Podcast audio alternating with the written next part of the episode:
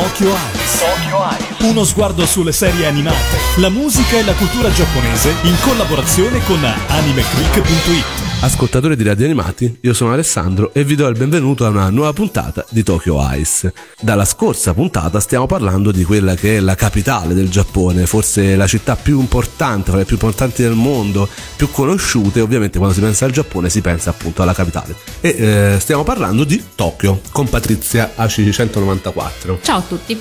E ci siamo lasciati con una canzone tratta da una serie veramente molto toccante, Tokyo Magnitudo otto punto zero, arrivata anche in Italia grazie a Yamato Video, è andata su manga ed è stata trasmessa, quindi è ovviamente è disponibile anche in Blu-ray e D V D. Quindi cioè, è una serie che ha toccato molto ed è arrivata sull'onda appunto del, delle emozioni provocate dal terremoto del duemilaundici, anche se la serie ovviamente era anteriore, era una serie didattica che cercava di far vedere le cose che potevano capitare appunto in una grande città come Tokyo, in un paese dove veramente il terremoto è sempre presente come il Giappone. E eh, uno poi pensa sempre a Tokyo, ma eh, in realtà Tokyo non è stata una delle aree più devastate. Per fortuna. Per fortuna, sì. No, perché effettivamente poi eh, si pensa sempre a Tokyo, purtroppo la zona più devastata è stata la parte quella È stata nord. parte a nord di, di Tokyo, tutta la regione del Tohoku è stata fortemente colpita, mh, oltre che da un uh, sisma di notevoli proporzioni, sia per la l'intensità sia per la durata, sei minuti quasi di terremoto non è da poco.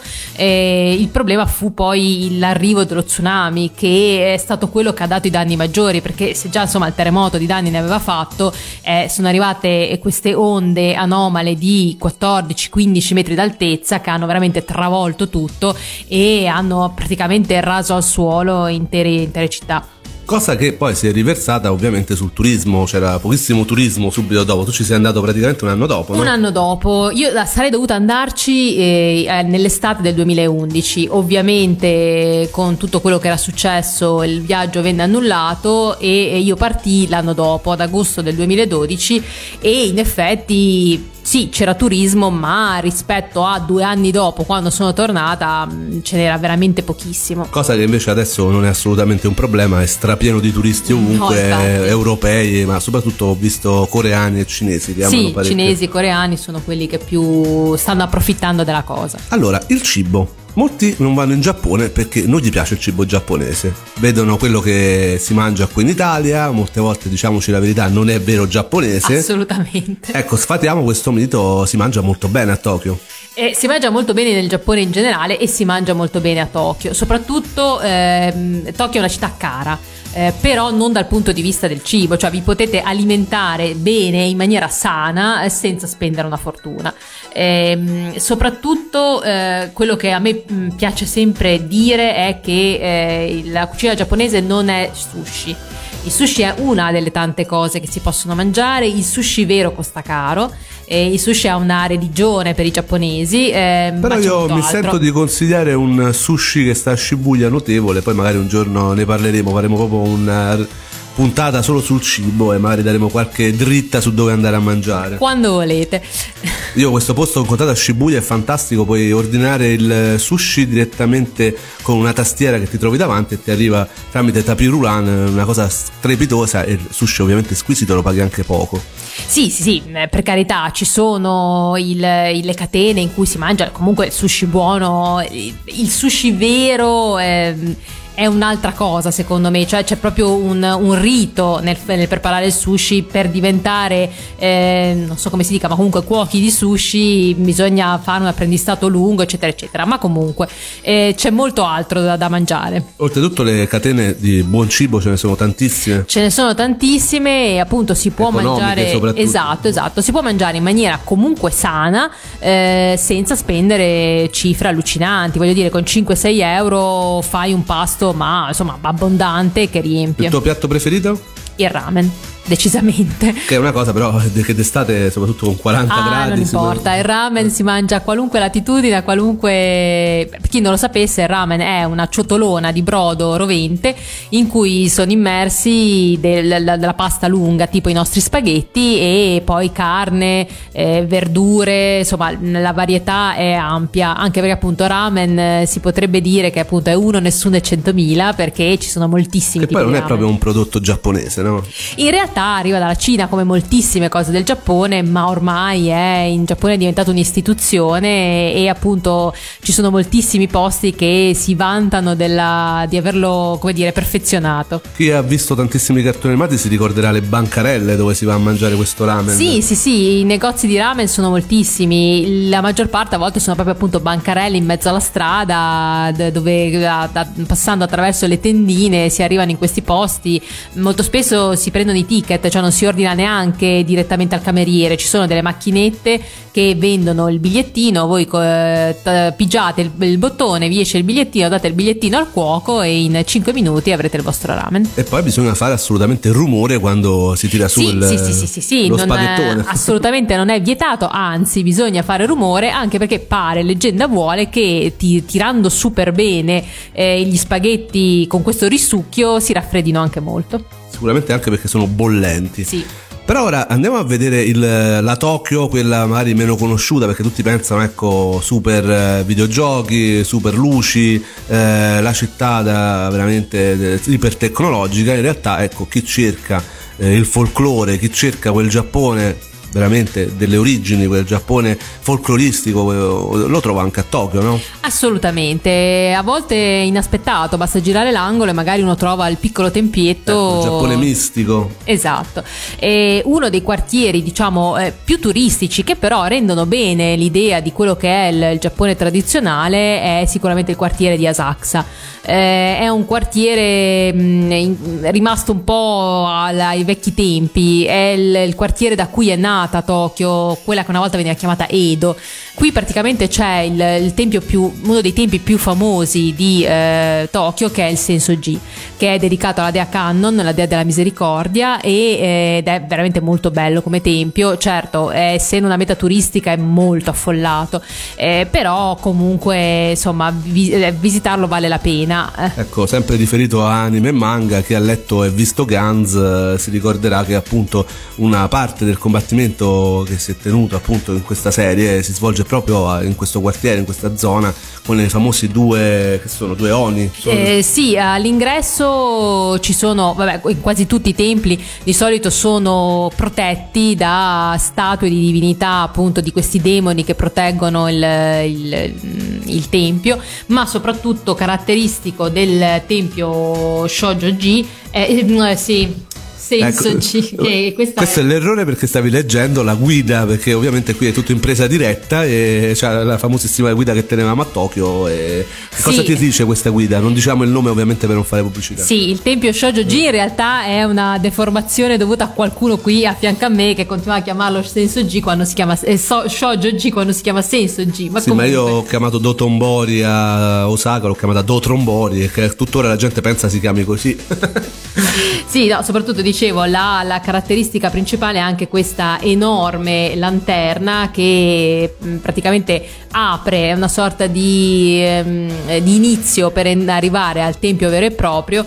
C'è questa enorme lanterna ehm, che è proprio il simbolo del, del quartiere, e da qui parte Nakamise Dori, che ha una stradina stracolma di negozietti su, in cui poter comprare souvenir di tutto e di più, dal, dai gattini, quelli portafortuna, ai maneki-neko, alle lanterne, alle lanterne, alle magliette, a qualunque cosa, e anche il cibo. E soprattutto anche molti si vogliono comprare il kimono.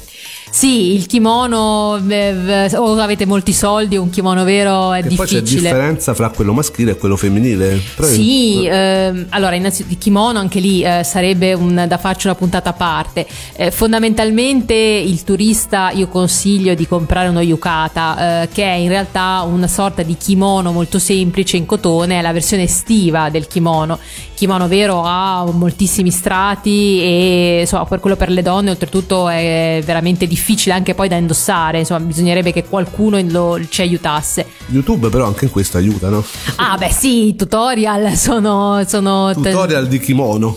Sì, sì, però in effetti è un'esperienza, anche indossare un semplice yukata fa già sentire diversi. Bisogna suggerire a Ranzulla di fare una, una spiegazione anche di questo. E eh, ovviamente, ecco, se cercate souvenir, quella è la zona giusta, le trovate di tutti i tipi e anche a prezzi abbastanza irrisori. Sì, sì, sì, soprattutto souvenir diciamo appunto classici, molto... Ovviamente non altissima qualità, è roba molto turistica. Sì, è roba turistica, però insomma se uno vuole portare un oggettino, il classico magnete, maneki-neko, qualcosa del genere, lì si trova tranquillamente. E si trova anche molto cibo, sia da mangiare lì, sia da portarsi via, quindi biscottini, cracker e quant'altro. I miei preferiti sono i taiyaki. Sì, i taiyaki sono veramente eh, praticamente eh, la parola taiyaki vuol dire orata al forno. Assolutamente non è una roba di pesce, è in realtà un dolce fatto a forma eh, di appunto orata, una sorta di bah, l'impasto dovrebbe essere più o meno una, una via di mezzo fra un waffle e un pancake, ed è farcito con la qualunque. La cosa più classica è eh, la marmellata di fagioli rossi, gli azuki. Beh, vabbè, è un gusto particolare. C'è anche, anche la lì. crema pasticcera. C'è la buona. crema pasticcera, Sfusite. C'è il cioccolato e c'è anche la versione salata con dentro formaggio e prosciutto. Mi sta venendo fame. Comunque, vabbè, non è cosa normale. Ascoltami, invece adesso passiamo a un altro quartiere che sta avendo parecchio successo, soprattutto per quanto riguarda gli amanti degli anime e manga, e ovviamente quindi il nostro target, ed è il quartiere appunto di Ikebukuro. Ikebukuro. Ah, vedi, non indovinerò mai come si chiama questo quartiere, è troppo difficile. Come si chiama esattamente? Ikebukuro. Perché è famoso per gli amanti degli anime e manga? Ah, allora è famoso principalmente per, soprattutto è famoso per le ragazze che amano eh, anime e manga, perché eh, c'è praticamente un um, una strada dedicata a loro, cioè quindi proprio indirizzata a un target femminile, per cui bei maschioni e non solo splendide signorine. Si vendono quei manga un po' zozzi. Sì, eh, allora eh, praticamente è, è dedicato alle otome, che sarebbe praticamente la controparte femminile degli otaku, e, e appunto c'è un po' di tutto, però ovviamente è indirizzato più a un pubblico femminile che può amare il genere yaoi come semplicemente i maschioni di Free, se vi ricordate la serie, e c'è appunto questa via che è Otome Road, che è tutta dedicata a loro. Insomma, quello che poi vediamo ad Akihabara, ecco, questa è la controparte femminile, quelle, le famose Fujoshi, no? Esatto, esatto. Dove sì, ci sì. trovano maschioni due D. No. Per una volta tanto gli occhi, l'occhio femminile viene, come dire, soddisfatto. E poi ovviamente c'è anche il centro commerciale che, dove si può trovare anche il Pokémon Center, il Sunshine, no? Il Sunshine City, mm. che è un centro commerciale enorme, una sessantina di piani, giusto per darvi un'idea, con un acquario. C'è anche un acquario all'interno del centro commerciale che ovviamente chi ha visto la serie M Guarda Penguin Drum ricorderà sicuramente, quella dove ci sono i pinguini, dove inizia proprio la serie, ed è ovviamente c'è anche comunque, ecco, i fanatici di Dragon Ball, One Piece, Naruto, c'è anche ovviamente il parco interno, proprio un parco divertimenti, una zona divertimenti dedicata appunto agli eroi di Shonen Jump, che è aperto da qualche anno. Quindi ecco un quartiere che è poi famoso anche per una serie, Durarara. Durarara, Durarara è ambientato tutto nelle vie di Ikebukuro ed è una, una serie molto strana, molto bella, a me è piaciuta moltissimo, eh, però difficile da raccontare perché è piena di personaggi, piena di storie che si intrecciano tra di loro, eh, molto folle, molto strana, poco realistica, ma molto molto divertente. E ora ci andiamo ad ascoltare subito la opening di Durarara. 揺らぎりの夕焼け夜会に絡みつく汗を切り裂くようにしてマシンは叫ぶ太陽にブローアップラウド無口で妖精はそこにいるブローアップラウド繋いば砕けたいのかけら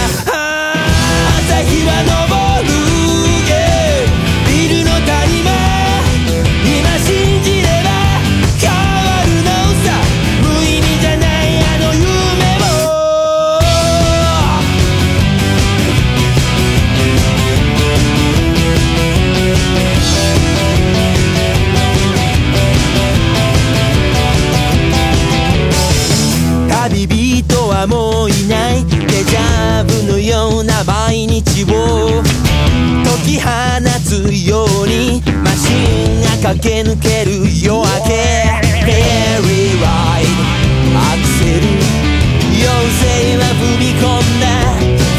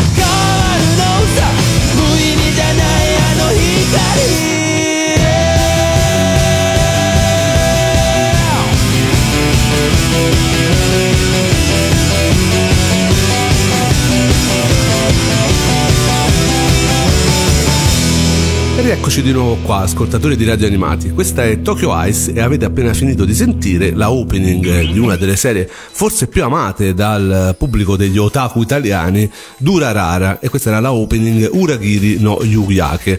E eh, ovviamente è una serie che è ambientata nel quartiere, in un quartiere di Tokyo eh, molto famoso, di cui stavamo parlando, di cui è meglio che non ripeto il nome perché di solito mi sbaglio. Che è Ikebukuro. Ok, Ikebukuro, ho detto bene? Ok, sì. Vedi, piano piano lo imparo perché poi continua a storpiare i nomi giapponesi, come noto, eh, d'altronde sono famoso anche per questo. Sì, no? Infatti, la cifra stilistica, come si dice. Assolutamente sì. Perché ti piace tanto Durarara?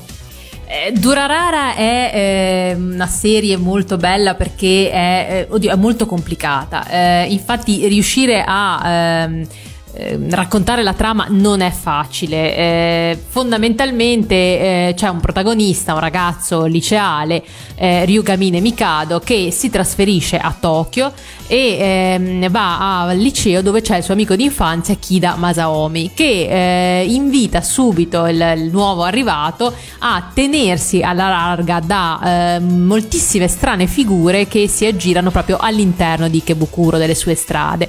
Eh, si parte da eh, uno dei primi incontri che fa eh, Mikado, è proprio quello con un, eh, un bellissimo, direi io, uomo vestito da barista che però eh, per eh, come dire ingannare il tempo quasi quasi eh, prende eh, distributori automatici e li lancia come fossero caramelle.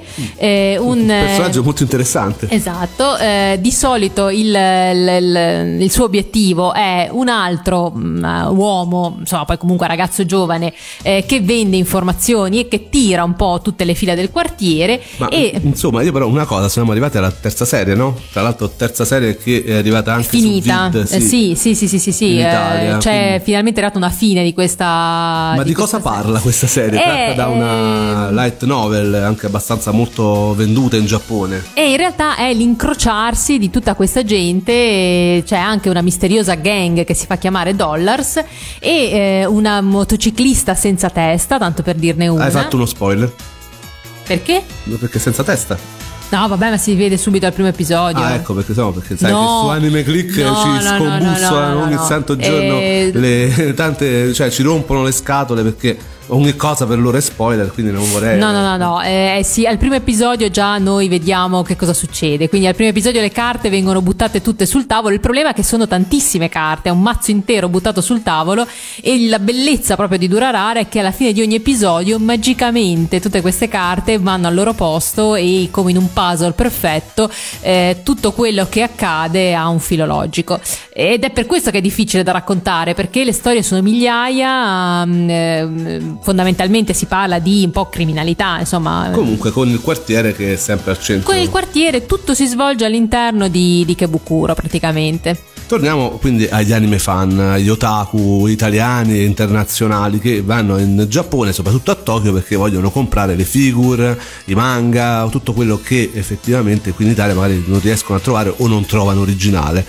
Sì, eh, in Durarara ci sono proprio tra i protagonisti ci sono due eh, fanatici di anime e manga, e si vede proprio nella sigla iniziale loro due che escono da quello che è l'Animate, cioè una delle catene principali, soprattutto se si eh, parla di gadget, eh, quindi di eh, oggettini per il cellulare, di eh, cartelline, di biscotti a forma di madoka An- magica. Animate che si trovano eh, sia a Shibuya, sì, sia a Ikebukuro, eh, si trovano un po' dappertutto. Si trovano un po' dappertutto. I tre più grossi così che adesso mi vengono in mente al volo sono quello di Ikebukuro, quello di Shibuya e quello di Akihabara, che è la mecca. Assolutamente. Però l'animetta ha questa cosa un po' particolare che riguarda solamente il merchandising delle serie più recenti, cioè le serie già di due tre anni prima sono considerate vecchiotte. Eh sì, il, il problema tra virgolette per noi che arriviamo con, come dire, un fuso orario di qualche anno è proprio quello che il Giappone ha una tale eh, produzione di sia anime che manga che quello di di sei mesi fa è già roba vecchia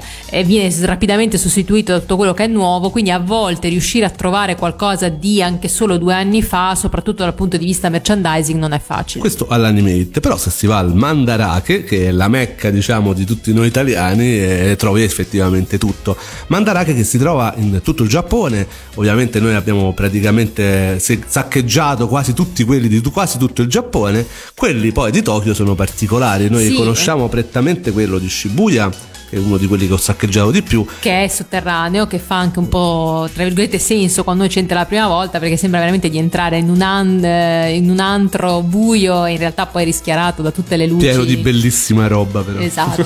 Per cui bisogna stare molto attenti al portafoglio e farsi bene i conti.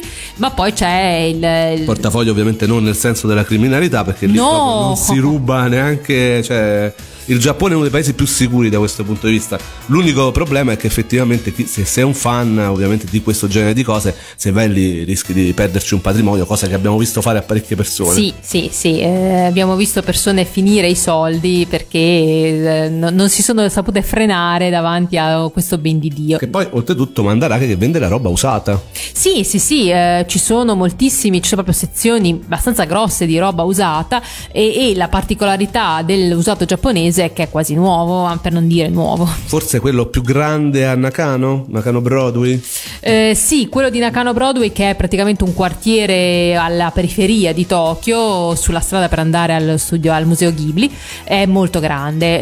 Eh, forse quello che fa più impressione, tra, ma buona impressione intendevo, è quello di Akihabara, perché è un eh, praticamente grattacielo nero, che è abbastanza inquietante, ehm, di sette otto piani, non ricordo, ed è veramente enorme, eh, proprio perché forse proprio per come è strutturato, questa monolite nero sì, che si forse staglia, forse è il più grosso dopo Osaka. Sì, sì, sì, poi voglio dire, una volta che sei lì dentro è, t- è talmente tanta la roba da vedere che poi uno non sta a guardare i metri quadrati. Sono però... vari piani, ovviamente ognuno riferito sì. a una parte con i videogiochi, una parte con le musiche, una parte per il cosplay, una parte solamente per le donne. Sì, sì, sì, eh. Ogni piano viene dedicato a ovviamente un... a tema anime e manga tutto. Ovviamente, quindi dalle, dai manga al D V D, eh, ai Blu-ray, alle figure, occhio a non andare nel, nel piano hentai che potreste restare colpiti. Eh sì, lì, purtroppo ce ne sono parecchie a Akihabara, Akihabara che è il quartiere veramente per noi malati di queste cose, è veramente la mecca, no? Sì, eh, sì, sì, Akihabara che ha, sta avendo un exploit negli ultimi anni notevole, tanto che appunto la mia guida, quella di cui facevamo riferimento prima, non si calcola Akihabara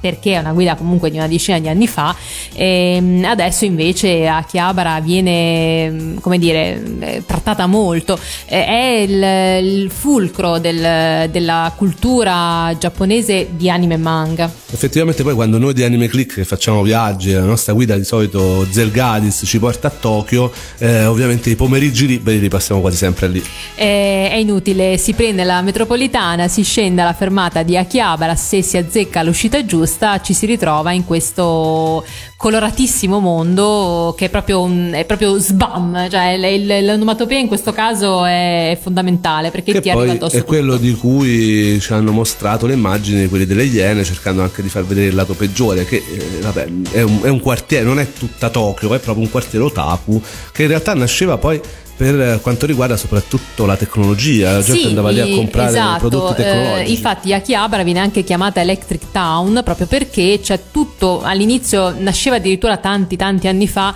e il quartiere è sorto nel dopoguerra con il mercato nero e, e poi piano piano si è specializzata nel tutto quello che è elettronica, adesso poi coi computer, ma dalle radio di anni fa tutte le tecnologie più moderne, e poi invece ha preso questa deriva per cui rimane ancora l'Electric Town, perché se volete qualcosa di elettronico lo trovate sicura da Akihabara, poi sta a vedere se è compatibile con la nostra tecnologia, eh, però adesso è diventato anche tutto quello che è anime e manga, per cui abbiamo catene ma anche maid café. Ecco, le ragazzette che ti cercano di portare ai maid café in mezzo alla strada sono un classico ormai, sono un classico, sì sì, sono vestite da camer- cameriere eh, da maid da maid appunto, eh, molti e... non capiscono cos'è questo maid café. Ma in realtà eh, molti si immaginano chissà che, eh, è nient'altro che un divertimento, è un, eh, una ragazza carina che eh, è, è la quintessenza del kawaii, cioè il kawaii è quello che è carino, quello che è dolce, quello che è puccioso, quello che è infantile. Che in Giappone diciamo è una religione, loro sì. piace tutto quello che è carino. Eh, il kawaii è proprio la loro, come dire, quasi l'ambasciatore del, del, della loro cultura, eh, anche perché comunque hanno un gusto estetico, l'estetico viene prima di tutto per loro, e il kawaii in parte è anche quello, e, e quindi ci sono queste ragazzine che servono la clientela, ma non solo maschile, anzi tantissime ragazze vanno per divertirsi e fanno dei giochi. Fanno dei giochi eh, di... niente di natura sessuale, assolutamente come si può... no, eh, tutto molto tranquillo, giochi molto infantili, molto simpatici, molto divertenti, anche imbarazzanti. Beh, oddio, sì, se ti imbarazzi a fare moi moi kyun, sì, in effetti è imbarazzante, però voglio dire, se, se sei lì, secondo me dovresti anche eh, saperlo più o meno a cosa vai incontro. Poi ci sono tutti i dolcetti con le faccine carine, è tutto molto giocoso, proprio per anche staccarsi un po' da quella che è la vita frenetica e ossessiva di Tokyo. E poi va bene, sono tutti negozi anime e manga, sì. piani e piani, non c'è solo il Mandarake, non c'è solo l'anime, no, assolutamente, lì poi ci sono tantissimi negozi, basta infilarsi in una delle mille stradine eh, per trovare la qualunque, anche magari prezzi più umani, eh, però appunto poi lì sta, anche se si sono imparati anche loro, perché eh beh, logico, quando vedi arrivare to- eh, frotte di turisti eh, che ti comprano le, le action figure eh, o le figure normali, insomma comunque te le comprano con gli occhi brillanti e la bava alla bocca, insomma dopo un po' te la dai che puoi ricavarci qualche soldo in più. Assolutamente, diciamo che Tokyo ormai è diventata un po' più costosa rispetto ad altre città da questo punto di vista. Sì, ehm, appunto i, soprattutto le grandi catene hanno imparato che possono sfruttare questa folle mania che ci ha preso a tutti. E poi ovviamente il richiamo agli anime manga, ci sono tante serie ambientate a Akihabara, forse quella uh, più sì, famosa, certo, è Steins Gate, di cui abbiamo già parlato a Tokyo Eyes, e di cui ovviamente adesso ci andremo ad ascoltare proprio per finire questa puntata la opening famosissima Aki into the Gate. Hit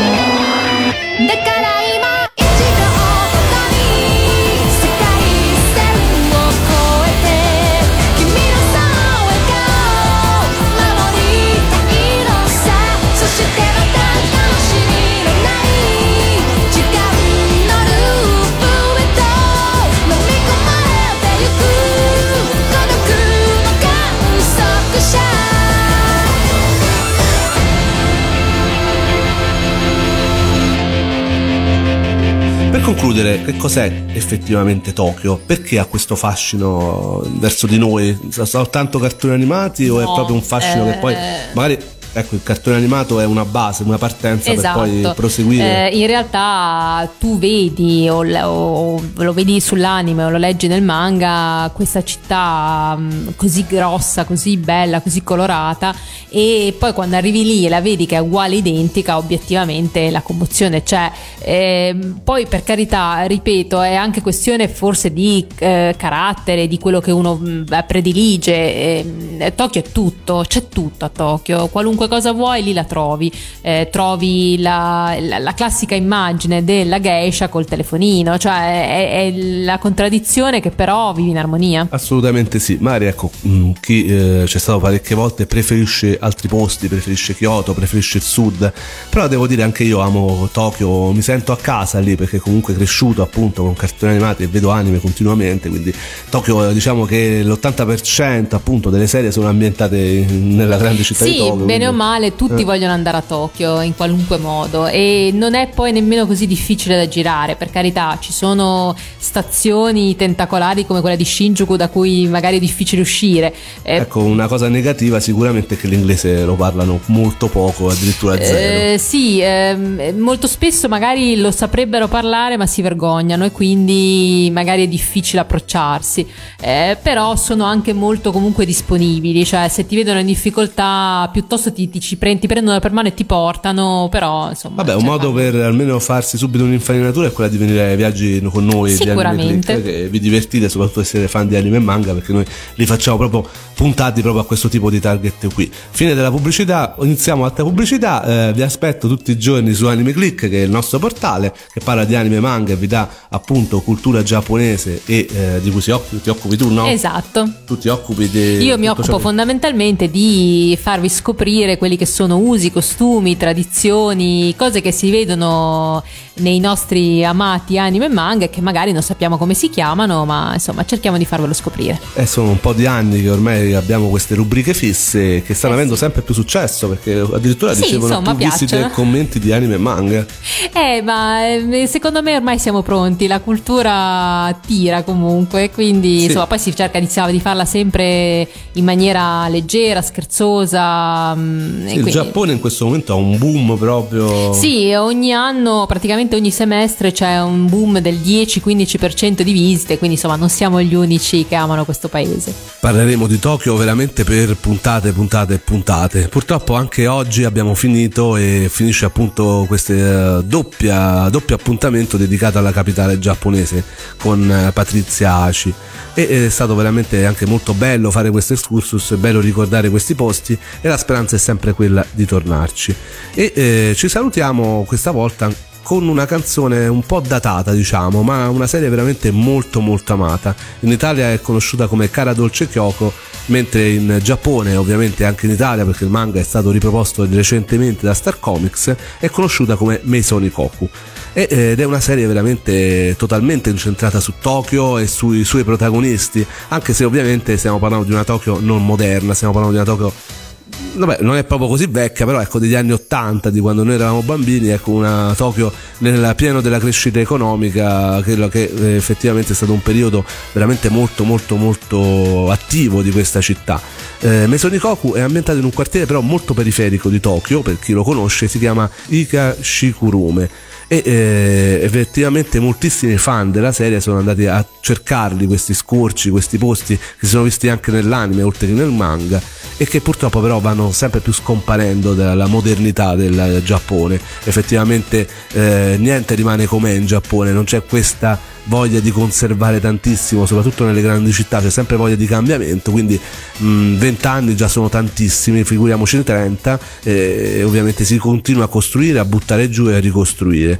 E quindi, cioè, quando effettivamente si vede una serie come Maison Ikkoku si ricorda un periodo storico del Giappone, ma anche un periodo storico nostro, perché è una serie che è molto amata appunto da un pubblico, penso anche di Tokyo, oltre che di Tokyo Eyes, che ovviamente segue tantissime anime moderni, anche di proprio radio animati in generale, appassionati appunto di queste serie vintage. Quindi non potevo che finire Tokyo con questa bellissima opening, e la canzone si chiama Kanashimi o Konichiwa, cantata da Yuki Saito di Maison Ikkoku. Noi ci diamo appuntamento per la prossima puntata sempre qui a Radio Animati e tutti i giorni su w w w punto anime click punto i t per parlare di Maison Ikkoku, di altre serie vintage come di altre serie più moderne, e quindi vi aspetto appunto sul portale insieme con Aci a parlare di Giappone, a parlare di anime e manga con le nostre news, le nostre schede e con tutto quanto riguarda appunto l'universo giapponese, e ovviamente ogni settimana qui su Radio Animati con le nostre puntate di Tokyo Eyes, dove per la prima volta finalmente abbiamo parlato del Giappone noi a tutto tondo, abbiamo parlato proprio di Tokyo, questa città che appunto dà il nome alla nostra trasmissione, alla nostra rubrica, e che a noi amiamo tantissimo. Un saluto appunto da me e da Ashi. Ciao a tutti. E vi do appuntamento alla prossima puntata di Tokyo Eyes e ci lasciamo appunto con la opening di Maison Ikkoku.